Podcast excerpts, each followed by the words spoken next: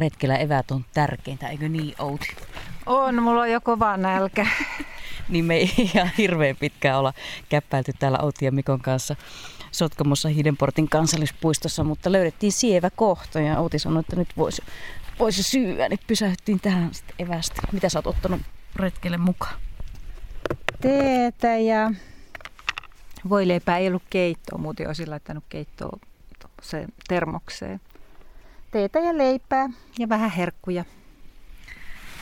Kyllä ja meille sattui todella kaunis syyspäivä nyt kun ollaan käymässä täällä Hiidenportissa patikoimassa ja ollaan aika erityiseen kohtaan pysähdyttykin. Mikko, laitapa meidät vähän kartalle, että, että missä ollaan ja minkälaisessa maisemassa.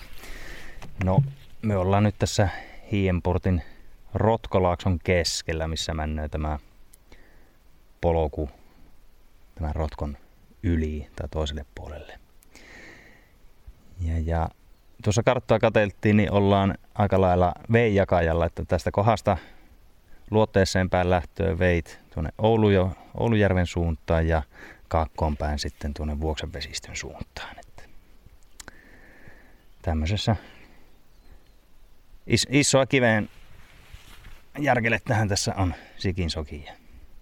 Kyllä, hetken matkaa tultiin tuolta parkkipaikalta ihan kauniin metsämaiseman läpi. Sitten saavutettiin tämä Rotkolaakso, joka ilmeisesti on kuitenkin se retkeilijän kannalta katsotuin paikka, mitä tullaan tänne Hiidenporttiin ihailemaan. No tästähän se tämä, jos Palolammilta tuolta lähtöä, niin tämähän tässä niin polun varrella ensimmäisenä isompana nähtävyytenä tullut ja tämä katse on se minkä takia tätä puistoa on ehkä tähän ruvettu perustamaan, että tämmöinen poikkeuksellinen luonnonmuodostuma. Ei näitä tuolla niin kuin ihan joka paikassa ole tämmöisiä rotkoja. Niin kyllä.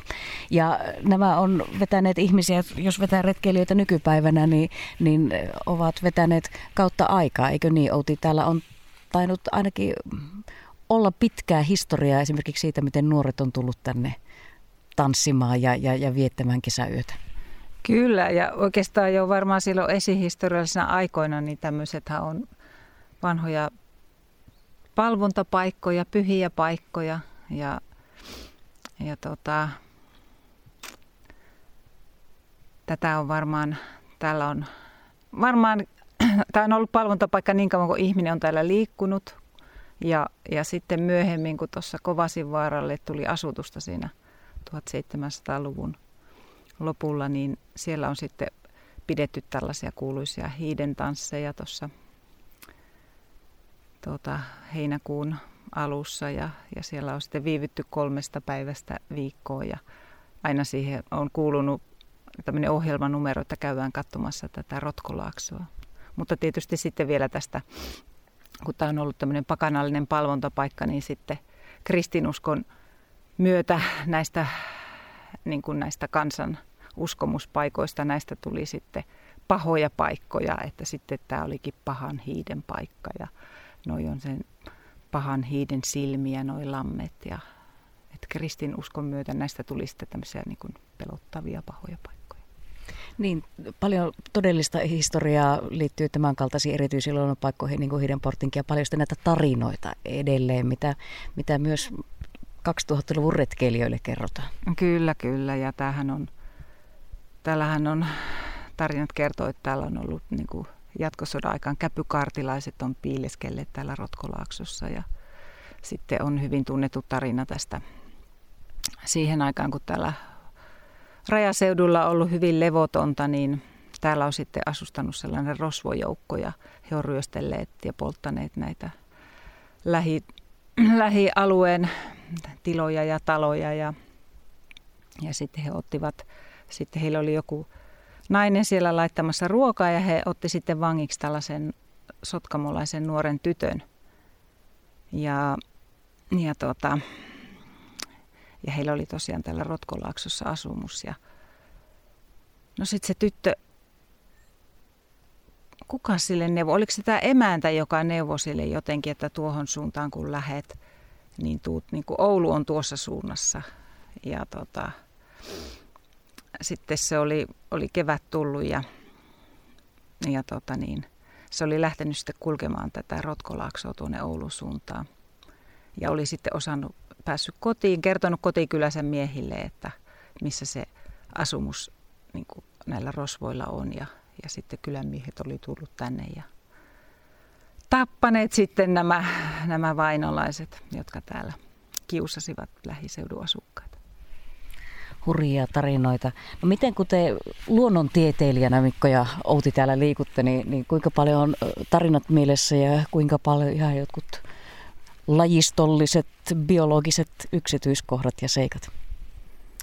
No kyllähän ne kaikki, kaikki on aina mielessä ainakin itsellä, kun tämmöisessä paikassa on, että mielenkiinto kohdistuu niin moneen asiassa, että tässä justiin nämä, nämä tuota, muina, muinaishistorian jutut, että ja tätä, kun kahtelee näitä kallioita, niin täältä niin kuin hyvin niin semmoisia erikoisia muotoja löytää, mitkä on voinut, voineet niitä muinaisia ihmisiä, niin heidän mielikuvitusta kiehtoa ja sitten tehneet tästä paikasta heille erityisen. Ja, ja, ja sitten teitä nyt tuolla kallioilla, niin miettii, että mitä, mitähän kasvia ja sammallia siellä kasvas, mutta tuota, ei niitä oikein helposti pääse kahtomaan tuonne. Pitäisi olla kiipeilyvehkeä. Niin, maasto tässä on kyllä todella kallioinen ja, ja karu, mutta sinäkin jo tuonne kuikuulit kauemmas tuonne kivilouhikkoon jotakin kiven reunaa, jossa oli suorastaan graffitimainen, melkein neonkeltainen häivähdys siinä, siinä pinnassa. Ja sekin oli jotakin jäkälää, eikö näin? No joo, siellä tuommoisia keltaisia, ihan maaliläntin näköisiä kasvustoja näkyy, niin se on tuota joku, joku jäkälähän se on. En tunne tarkkaan näitä keltaisia tuommoisia ihan rikinkeltaisia jäkälleen, niitä on useampia lajia. Mutta tuota, mielenkiintoinen, että se tuolla niin kuin melkein pimeimmissä loukkoissa kasvaa ja siellä, siellä sinnittelee. Sillä on sillä hyvä, mieluinen paikka. Niin elämä löytää aina tiensä muodossa tai toisessa täällä maapallolla joka kolkkaan. No jos tämä Rotkolaakso, jonka keskellä nyt kirjaimellisesti ollaan, on varmasti se Hiidenportin kansallispuiston näyttävin kohta kurkistan, että vilkkuuko siellä sininen, saadaanko seuraa. Taitaa tulla seuraavat retkeilijät, kyllä. Niin, jos tämä Rotkolaakso tässä on se, se näyttävin kohta ja, ja ainakin se valokuvan ottopaikka varmasti retkeilijöille, niin, niin mitä kaikkea muuta Hiidenportin kansallispuisto on? No tota, koska mä oon suojelubiologi, niin Mä ajattelen tietysti lajeja ja luontotyyppejä ja sitä, että, että mitä meidän tällä pitäisi, millaisia toimenpiteitä meidän, tai tarviiko meidän tehdä millaisia toimenpiteitä täällä, että tämä lajien ja luontotyyppien tila säilyy ennallaan tai paranee, että ne on niin kuin näitä, niin kuin mikä työtehtävissä täällä tulee mieleen. Mutta tietysti siis tämähän on tämmöinen tätä erämaista kainuuta ja täällä on tietysti suot ja luonnonmetsät on täällä sitten niin kuin luontotyyppeineen niitä tärkeitä, tärkeitä asioita. Onko täällä mitään tiettyjä lajeja, jotka ovat tällaisia hiidenportille juurikin ominaisia? No siis kyllähän tämä on todella tär, siksi, että tämä alue on aika laaja. Tämä kansallispuistoalue on semmoinen 42 kilometriä ja jos sitten kaikki laajennukset otetaan huomioon, niin tämä on semmoinen 51 kilometriä. Tämä on tosi laaja alue, mikä sitten tarjoaa monille, monille suo- ja näille vanhan metsän lajeille niin elinmahdollisuuksia, se eliympäristö. Ja no, en, mulla tulee nyt mieleen sitten pari sellaista kovakuoriaislajia, jotka on erityisesti suojeltuja – ja, jo, joiden, niin kun, ja ne on erityisesti suojelut lajit on sellaisia, joiden häviämisuhka on ilmeinen. Niin toinen niistä on semmoinen kuin korukeräpallokas ja toinen on korpikolva.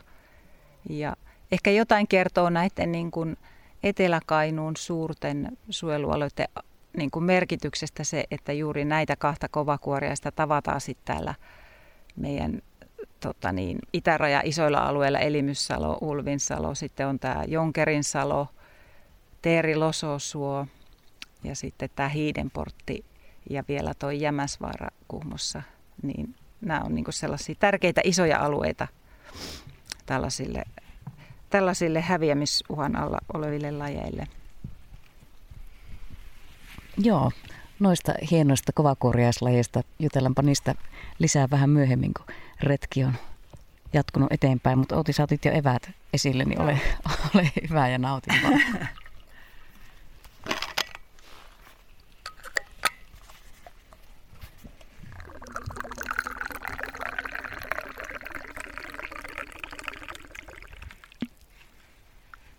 ulkoruokinnassa Hiidenportin kansallispuistossa.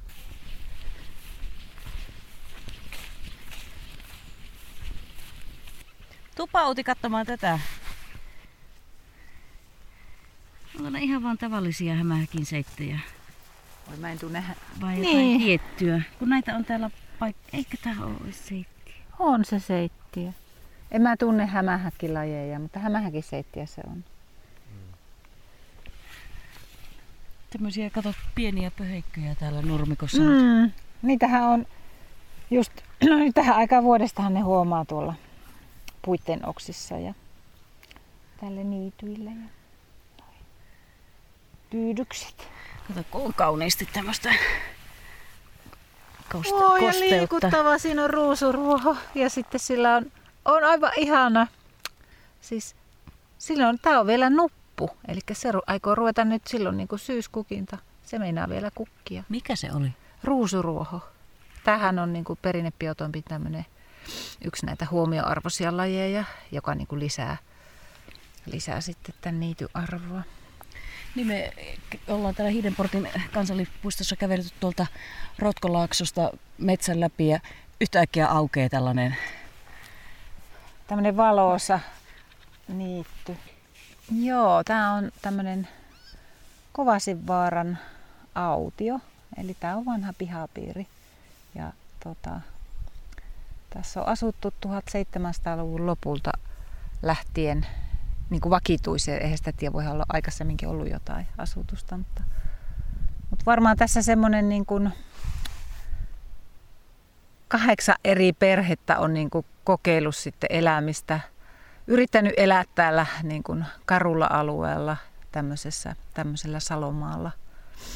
Ja täällä on tosiaan sitten ollut nämä niityt tässä. Sitten tässä on kaskettu Eli tässä on tämmöiset kaskikoivikot ympärillä ja, ja on sitten hakamaita. Ja ne hakamat on melkein muuttuneet sitten jo, palautuneet niin kuin lehdoiksi. Ja sitten me hoidetaan Metsähallituksen luontopalvelussa tässä tämmöistä tota, reilu hehtaarin kokoista niittyaluetta. Ja sitten ollaan me raivattu vähän, sen pitäisi raivata enemmänkin noita ympäröiviä koivikoita, että ne ei kuusetu, että ne pysyisi avoimena. Et on tätä hoidettu tässä jo kohta säännöllisesti niin kohta parikymmentä vuotta. Tämä on kyllä tosiaan yllättävää, kun tämä tupsahtaa tuolta, tullaan tuolta kuusikosta ja pitkospuilta ja suotakin käveltiin tuossa yli. Ja... Kyllä.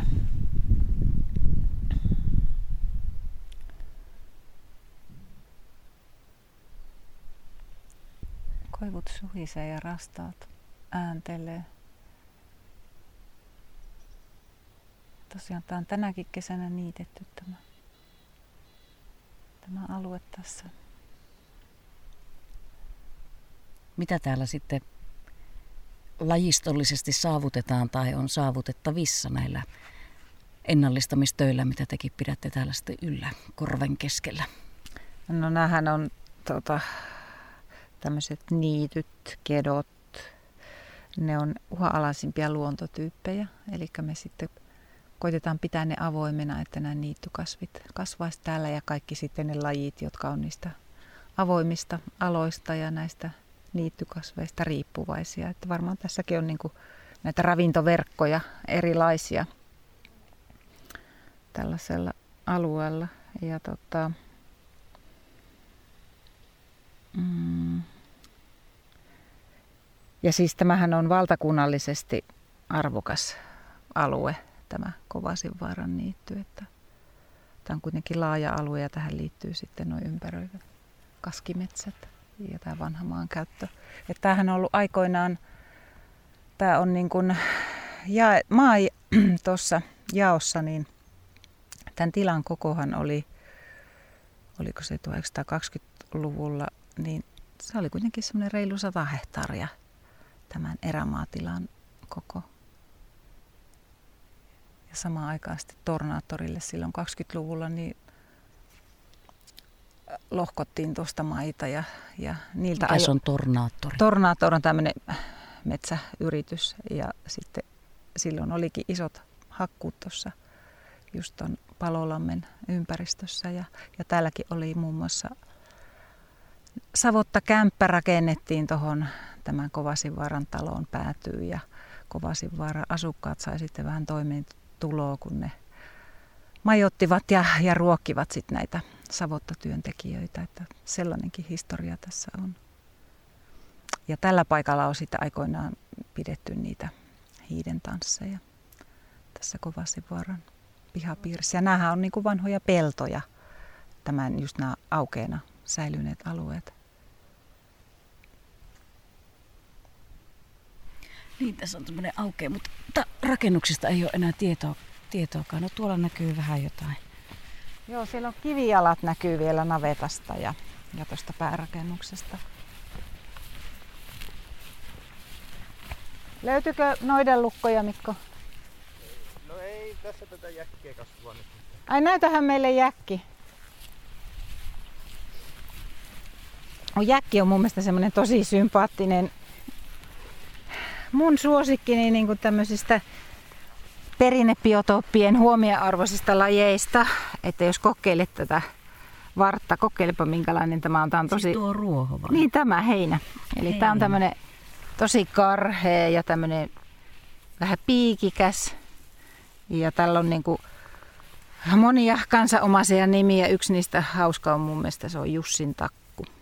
Ja tota, Ukon parraksikin tätä on sanottu. Ja silloin aikoinaan, kun on noita luonnonniityiltä niitetty heinää, niin tämä jäkki on sitten hyötynyt siitä, että kun monena vuonna niitetty, niin sitten tämä on semmoinen laji, joka on sitten selvinnyt siellä tämmöisillä ohutturpeisilla mailla. Ja, ja nykyään tätä, niin ja tämä on vielä tällainen just, että tämä on niin hirmu kova, että sulla pitää olla tosi niin terävä viikate, että se saattaa ylipäätään niin kuin katkaistua. Ja sitten sitä mä vaan vähän ihmettelin, että kun lampaat esimerkiksi ei tykkää syödä tätä, enkä ihmettele, niin tota, kuitenkin tätä on niitetty, koska tämä on ollut sitten semmoinen heinä, joka on kuulemma niin kuin kuivattuna säilynyt. Sitten mä ajattelin, okei, että varmaan talvella sit se on ollut, että syö tai kuole. Että sitten, on niin, sitten ei ollut paljon vaihtoehtoja. niin. Mutta toisaalta sitten tämä on ollut myös sellainen heinä, että kun tai just niin kuin tämä on tämmöinen pistävä ja karhea, että se on pistellyt sitten, kun lapset on polkenut niitä heiniä, niin se on pistellyt niitä jalkoihin. Ja... Kyllä. Mutta mä itse tykkään tästä niin kauheasti sen takia jotenkin, kun kävelee jotain polkua, niin kuin kun mä kesäsin, viime kesänä tein noita luontotyyppi-inventointia tuolla Kuhmossa. Ja sitten kun tämä tulee vastaan siellä jonkun tota, niin, polun varressa, niin, niin, niin tuntuu niin kuin näkisi vanhan kaveri, että hei jäkki, että sinäkin täällä, vanha kaveri. että, tämä mulle tulee mieleen tästä oikein semmoinen joku niin kuin hevosrotu, joka on oikein niin kuin sitkeä ja pieni ja laiha ja takkutukkainen, mutta se selviää tosi niin kuin haastavissa oloissa. Tämä on vähän sellainen kaveri tämä jäkki. Mulle sanoi joskus eräs haskiyrittäjä, että ne on ne laihat ja vanhat nartut, jotka juoksee loppupelissä kaikista pisimmälle, niin sopisiko sekin vähän tähän jäkkiin? No joo, varmaan se sopii. Luiseva ja vähän semmoinen elämäänä ja särmäkäs. Niin ja semmoinen takkutukkainen sinnittelijä. Kyllä. Joo, ei sellainen, mihin tämmöinen perusretkeilijä kyllä kiinnittäisi vähäisintäkään huomiota. Muuten kuin kenties, jos kävelisi tässä avojaloin. Tämä on sen verran tosiaan Kar. karhea ja pikkusen tuommoinen jäykkä, että se saattaisi vähän pistää jalan pohjaan, mutta takkutukka. Se on kiva. Ulkoruokinnassa. Hauska muurahaispesäkehitys tässä on iso kasa, jonka vieressä keskisuuri kasa, jonka vieressä pieni kasa. Mm. Ihan kuin siitä kolme karhua ja kultakutrisadusta. Kyllä. Mikähän tässä Jos on niillä idea? on joku suunnitelma. Niin. Toi on se vanha kasa, sit toi, en mä tiedä, en mä tunne noiden muurahaisten ekologiaa. Että. Mikä on Mikon arvaus tähän eri, erikoiseen triplakasan muodostelmaan? No en kyllä minäkään osaa, osaa sanoa, että miksi ne tämmöisen, tämmöisen kekojärjestelmän on tähän nyt suunnitellut. Että Heillä ei ole kyllä nyt kaikki munat niin kuin samassa korissa, että onko tässä tämmöinen hajauttamisen politiikka?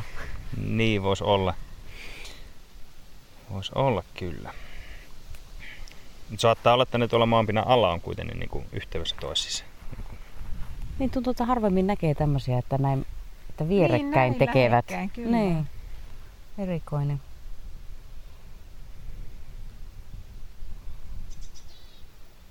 Se on tämä vaaran päällä korven keskellä kova elämä sekoittanut muurahaisetkin. Joskus tuolla soilla, soilla näkee tosi somia. Siellä on niinku suokukan lehdistä on tehty semmoinen pikkuruinen keko. Ja muistaakseni nekin on niinku muurahaisia, suolla eläviä muurahaisia. Ne on niitä pieniä asioita, mitkä huomaa just kun istuu syömään eväitänsä luontotyyppi-inventoinnin lomassa. Minnekäs matka jatkuu tästä? Kävellään sinne kaski.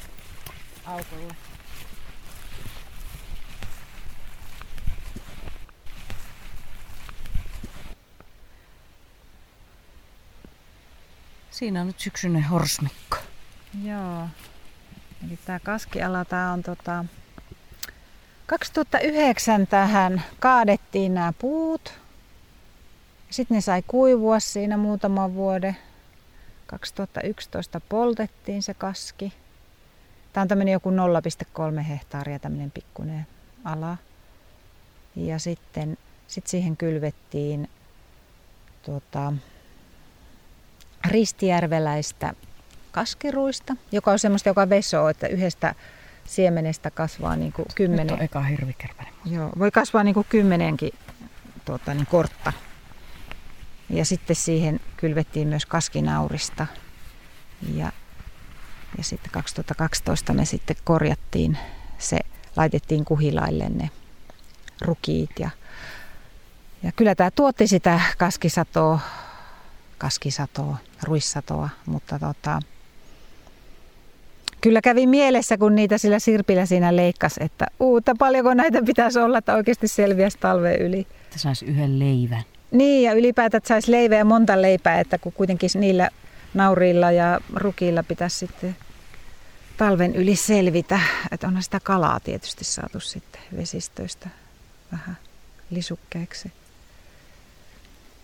Mutta niille kävi sitten sillä tavalla niille meidän kaskirukille, että ne meni sinne, sinne Kajanin tähän olkipukin rakennusaineeksi. Kekripuki, joka Kekripuki, poltetaan. joo. Semmoinen tarina. Ei tullut leipää niistä. Niistä tuli ei tullut. Se, niistä tuli kansahuveja, kyllä. Mutta tarkoitus oli, että me tehtäisiin sitten näitä tämmöisiä pikkusia kaskialoja tässä sitten No vuosien mittaan. nauriiden kävisi? Niitä ei varmaan, ne on kyllä syöty, siis ei niitä kyllä niin paljon tullut, että niistä olisi ollut niin kuin, olisi torille päässyt myymään niitä. No oliko se kaskenpoltossa sellainen olo niin kuin siinä yhdessä suomalaisessa kansallismaalauksessa, kun tyttö surkeana mollistelee mustat silmäaluset ja väki kaskeaa menemään. No tämä oli niin pieni, siis siinä kuvassahan niillä on kunnon kaski, että siitä varmaan sitä ruista on saatukin kunnon, että tämä oli tämmöinen pikkunen.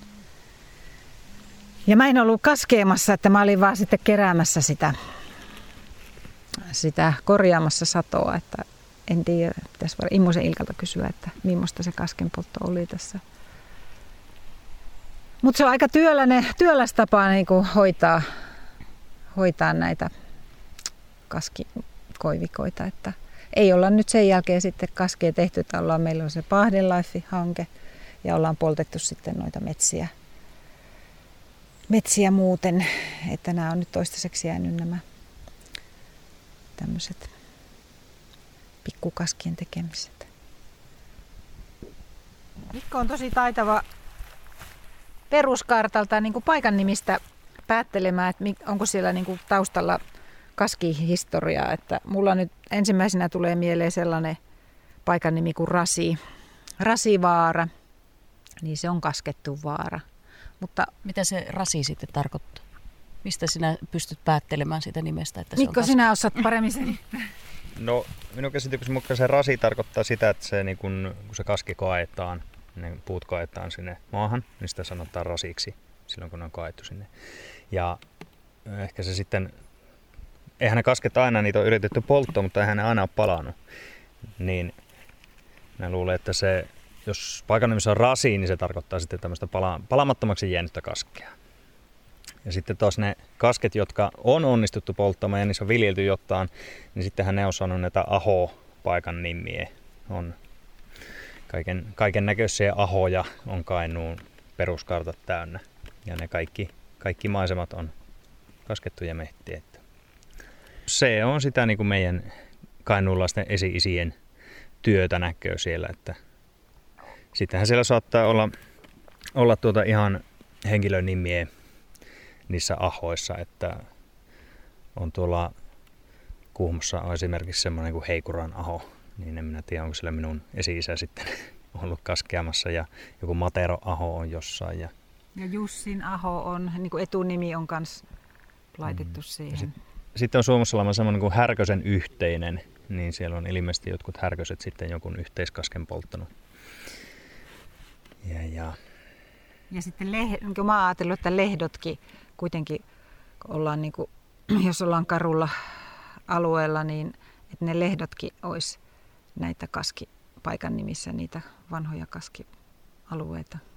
Se ei se lehto siinä viittaa niin kuin tähän kasvitieteelliseen lehtotermiin, vaan ehkä tämmöiseen, ensin, ensin ollut se aho siinä ja sitten kun se on metittynyt, niin tämmöinen lehtimehtä, koevikko.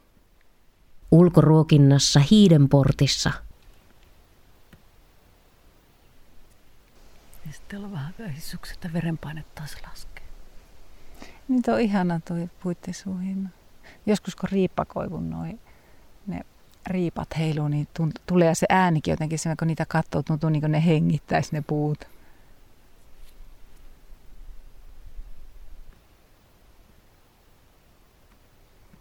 Rauhallista on.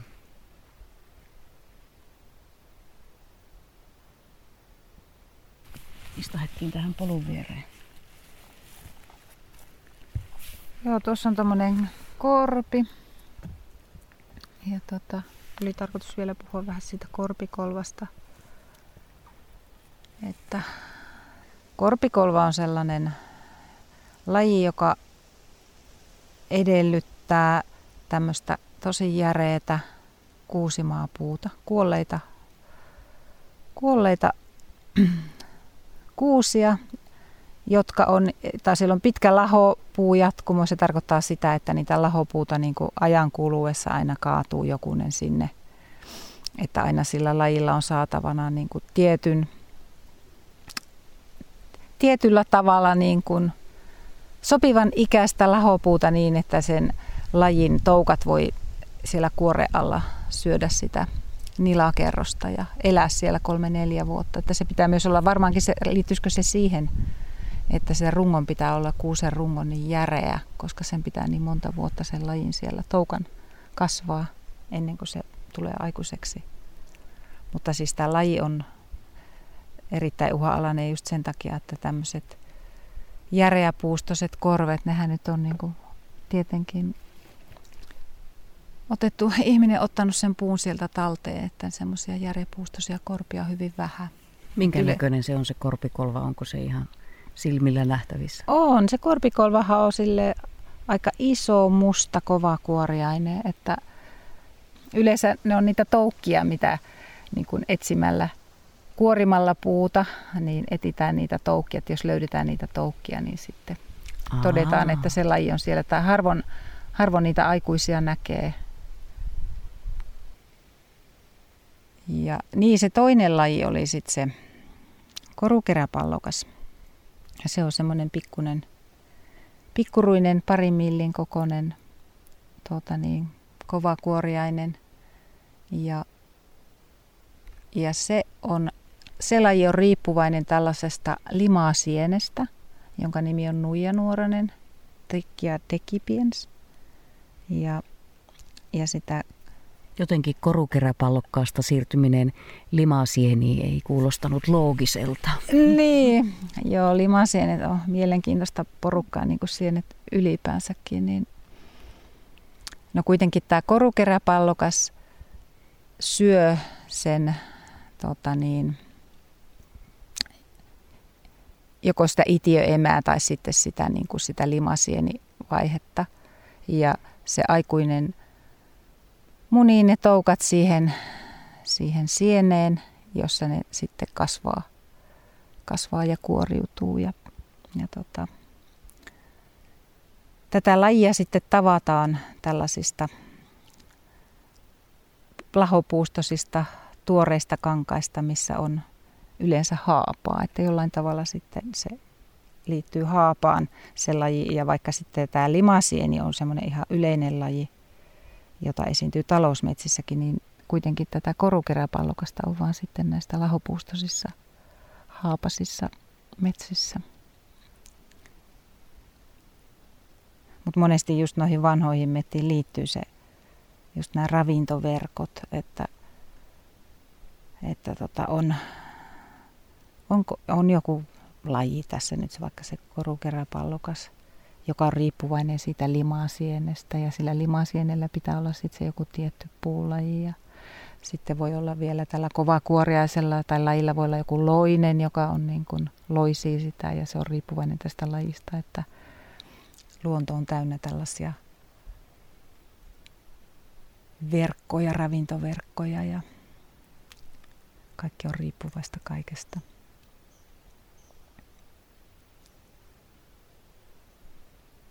Ja itse asiassa kasveillakin vielä ravintoverkoista mulle tulee mieleen, kun on, on tota niin, lukenut, lukenut kasviälykkyydestä, kun on vetänyt näitä luonnonkukkapäiväretkiä, niin nytkin luin, se oli mainio tämmöinen populaarijulkaisu, niin kuin loistavat kasvit, mitä tiedämme kasveista ja niiden älykkyydestä. Tällainen italialainen kasvineurobiologi oli sen kirjoittanut ja et tota, ihminen on joskus aikoinaan niin ajatellut, että kasvit on lähellä niin kuin kivikuntaa siksi, kun ne ei liiku, niillä on juuret ja ne pysyy paikalla eikä ne puhu mitään. Mutta sitten vähitellen se kuva kasveista on monipuolistunut ja, ja tota, kasveillahan on juurissaan, juuret niillä on niin kuin tosi aktiivisia ja ne juuret on yhteydessä niin kuin juuren kärjet on yhteydessä toisiinsa ja on ajat, ne on, niinku semmoinen, ne on niinku tietoyksiköitä, että sitä on verrattu niinku internetiin tai tämmöiseen parviälyyn tätä kasvien niinku juuristoa. Ja se on mun mielestä tosi mielenkiintoista. Ja ylipäätään kasveissa se, että kun meillä ihmisellä on viisi aistia, niin kasveilla on sitten vielä 15 muuta sen lisäksi muun muassa, no ainakin muutama semmoinen, mikä mulle jäi sitten mieleen, oli tämä just ne aisti tätä elektromagneettista säteilyä ja sitten kun ne viestii niin kuin kemiallisilla viesteillä, niin niillä on tämmöisiä, että ne pystyy niin kuin tunnistamaan erilaisia kemiallisia yhdisteitä ja, ja tota niin, niin kuin ihminen ajattelee, että okei, okay, jos ihmiseltä ajatella, että onko ne älykkäitä, että jos ajattelee, miten ne on sopeutuneet ympäristöössä kasvit. Et, tai jos älykkyys on sitä, että miten olet niin kuin sopeutunut ympäristöössä, niin kasvit on kyllä niin kuin loistavia sopeutumaan. Et jos ihmiseltä katkaistaan pää, niin siinäpä ne aivot sitten meni ja se oli siinä. Mutta jos kasvilta katkaisit, on sellaisia kasveja, että vaikka siitä katkaistaisiin niin kuin 90 prosenttia, niin silti se pystyy niin kuin uusiintumaan ja kasvamaan uudestaan, että se ei kuole siihen. Ja sekin on niin tämmöinen loistava sopeuma. Ja eihän me ihmiset tultaisi ilman kasveja, ei meitä olisi ilman kasveja. Me tarvitaan happea ja me syödään niitä, me käytetään niitä. Lääketeollisuudessa rakennetaan siitä kasvien massasta vaikka minkälaisia tuotteita. Ja niin kasvit, ne kasvit nukkuu, ne liikkuu, niillä on tämmöisiä strategioita, ne pyydystää hyönteisiä ja niin kuin oli näissä aikaisemmissa podcasteissa, oli tämä tikankontti, kuinka se ovelasti suunniteltu siinä se kasvin pölytys.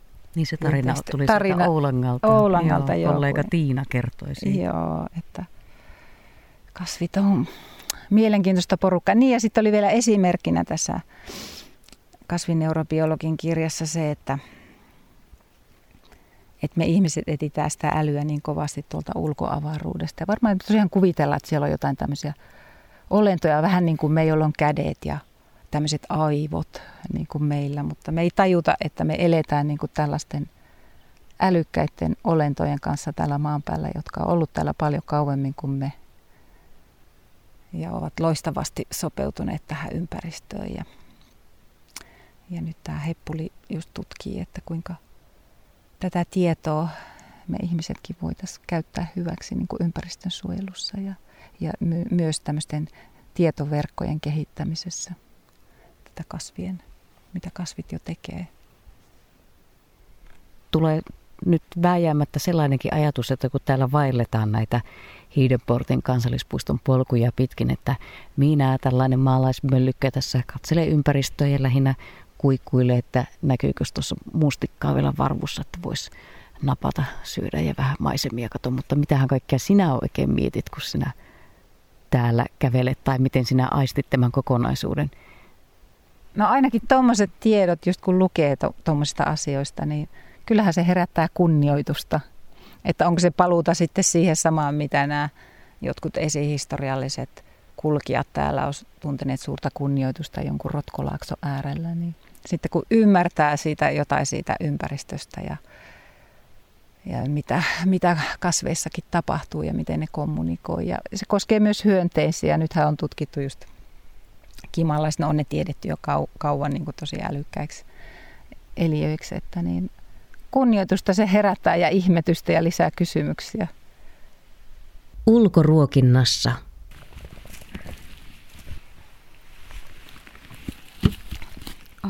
vesipullo tipa.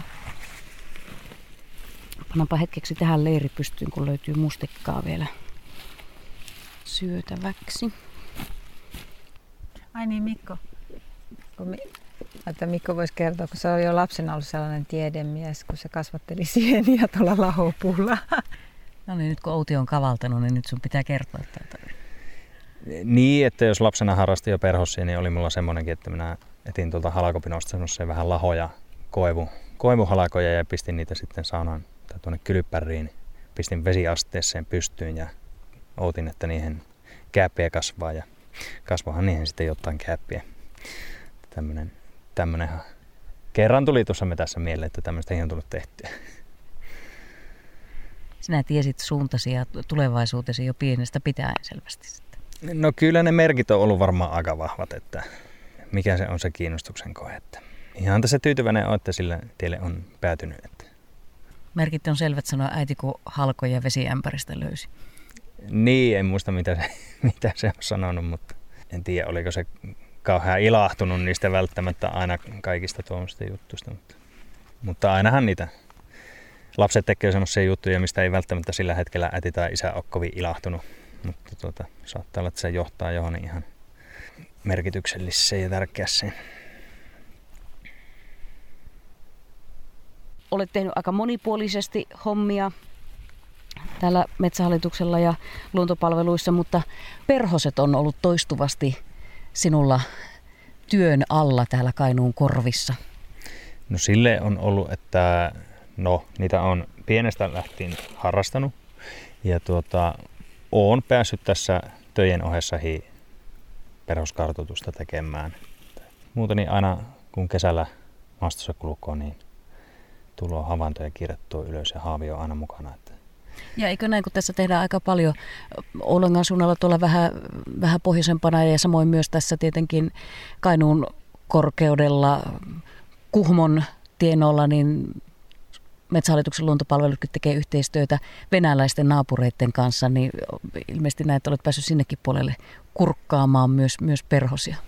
No olen päässyt tuossa pari vuotta sitten, pääsin tuonne Kostamuksen luonnonpuiston niittyille, pääsin tuota semmoisen retkikunnan mukana Haavimaan perhosseen, että se oli ihan mukava, mukava reissu, että siihen, no se ei, se ei ollut varsinaisesti tämä metahallituksen töitä, että siihen meni sitten nämä kesälomapäivät siihen.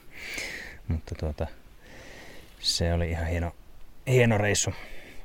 Ja. Eli raavas mies Kainuun korvista on valmis uhraamaan kesälomansa, että pääsee perhosia katselemaan. No kyllä sinä näin tahtoo aina käydä. Että.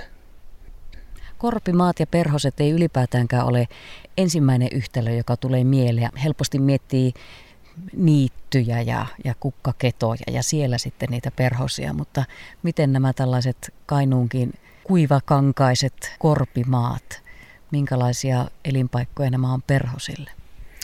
No tietenkin totta on, että ne niityt ja vaikka suot on paljon, paljon niin kuin lajirikkaampia paikkoja, mitä tämmöiset ihan perusmetäät, mutta tietenkin vaikka noissa kuusikoissa, niin kyllähän siellä sitten on on semmoista lajistoa, joka viihtyy siellä ihan, ihan tuommoisessa vanhossa metissä.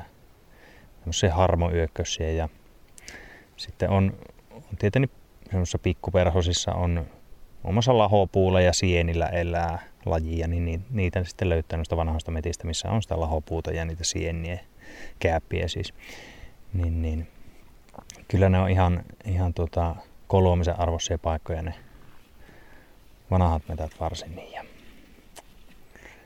sitten tietenkin tämmöinen mäntykangas, mitä tässä nyt ympärillä on, niin kyllä täältäkin löytyy omanlaisessa lajisto ja semmoinen, sitä ainakin jos, jos on niin tosi, tosi innostunut, niin kyllä tämmöiset paikat tullaan käyttöön. Että ehkä sitten jos, jos vain haluaa valokuvata vaikka nättiä perhossia, niin sitten kannattaa mennä sinne niitylle. niitylle mutta Eivätkö nämä korvelajit ole ihan sieltä näyttävimmästä päästä? No ne ei ehkä ole niin valokuvauksellisia, että nyt on sitten semmoisia tasaisen harmaita tai ruskeita tai sitten niin pieniä, että niiden löytäminen vaatii sen, että tietää mistä niitä ehtii. Että niitä ei kyllä niin kuin, ne ei vahingossa tule vastaan. Miten täällä Hiideportissa esimerkiksi, minne sinä täällä lähtisit koluamaan, jos perhosten perässä olisit liikenteessä ja mitä olisi löydettävissä? Mm, no, tietenkin tuo Kovasinvaaran niitty on semmoinen, että kun se on perinnebiotooppi, niin siellähän on, on aika runsas lajisto. Ei nyt sille, että siellä mitään niin pesiaalia olisi ainakaan vielä löytynyt tai mulle vastaan tullut. Mutta tietenkin sieltä päiväverhossa ja tuommoisia sinisiipiä, hopeatäpliä, kyllähän sieltä pongon vaan niitä. Et se, se, nyt on aina semmoinen, että missä kun täällä töissä kulukoo, niin kesällä, niin tulee se aina koluttua läpi. Mutta sitten tietenkin nuo suot ja ne korvet olisi semmoisia, ei ole tullut käyttöä täällä niin perhosmielessä niissä, mutta tuota, joskus pitäisi käydä kahtomassa niitäkin. Perhosrintama, millaiset lajit menestyvät ja ylipäätään ovat löydettävissä mistäkin leveyspiireiltä, kertoo vähän tästä meidän ilmastonmuutoksestakin, mutta mitä muuta tuollaiset esimerkiksi täältä Hiidenportin korvesta löytyvät lajit voi kertoa sitä ympäröivästä luonnosta? No kyllähän ne tietenkin jotkut lajit voisi ajatella, että ne ilmentää sitä luonnontiloa, että jos, jos ne on siellä kuusikossa, vanhassa kuusikossa viihtyviä harmoyökössiä ja niitä siellä runsaana esiintyy, niin kyllähän se sitä luonnontilasta ehkä kertoo, että ei niitä tuolla taimikossa ole. Mutta tietenkin sekin, sekin sitten, että tuolla niityllä, että se perhosten runsaus, niin kyllähän se, se, niin se perhosten runsaus häviäisi sieltä, jos sitä niittyä ei hoidettaisi. Et niin kun, jos, jos sillä on paljon perhossa, niin kertoo siitä, että sillä hoijolla niin jotain merkitystä on. Miksi sinua Mikko kiinnostaa erityisesti perhoset? No se on tietenkin semmoinen, kyllähän näitä hyönteisharrastajia on Suomessa aika paljon. Suuri osa niistä on perhosharrastajia ja ehkä se on, miksi itse on niihin perhossiin ajautunut, niin on, on ehkä se, että aikaisemmin silloin kun lapsena aloittelin, niin eihän sitä ollut, ollut tuota saatavilla. Tai sitten se kirjallisuus oli semmoista, että se nyt sillä, sillä hetkellä meni vielä niin kuin käsityksen yli. Että perhosista nyt on aina ollut semmoista niin kuin helppoa kirjallisuutta saatavilla. Netti-aikana, niin kun nettiin mennään keskustelun foorumille, niin sieltä sitä äkkiä löytyy ihan korkeatasoista asiantuntemusta. Ihan aulisti ihmiset siellä määrityksessä tekevät vaikka kuvista, kuvista ja tuota neuvoja jakaa. Että. No onko kainuulaiselle perhosharrastajalle korpien keskellä elävälle miehelle ruoho vihreämpää aidan toisella puolella, eli esimerkiksi ne kostamuksen niityt. Löytyykö siellä lajistollisesti jotakin suurta ja ihmeellistä verrattuna näihin sinun kotiseutuihin? No kylläpä se luonto siellä on aika lailla samanlaista kuin täällä, että ei siitä niin kuin isoja eroja löytänyt.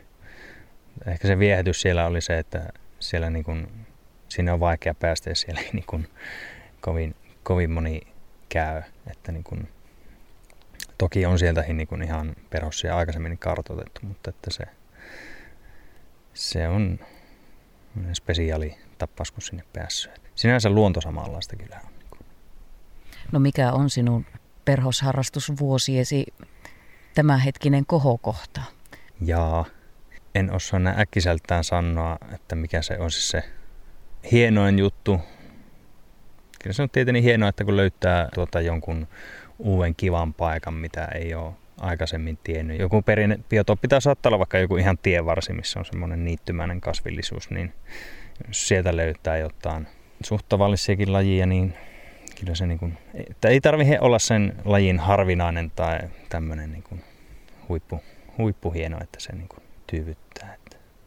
Ja perhosessa usein maallikkona miettii sitä näyttävyyttä värejä ja, ja erilaisia kuvioita ja muuta, mutta luonnonsuojeluammattilainen ja, ja toisaalta perhosharrastaja, niin innostutko sinä yhtä lailla korpien pienistä harmaista?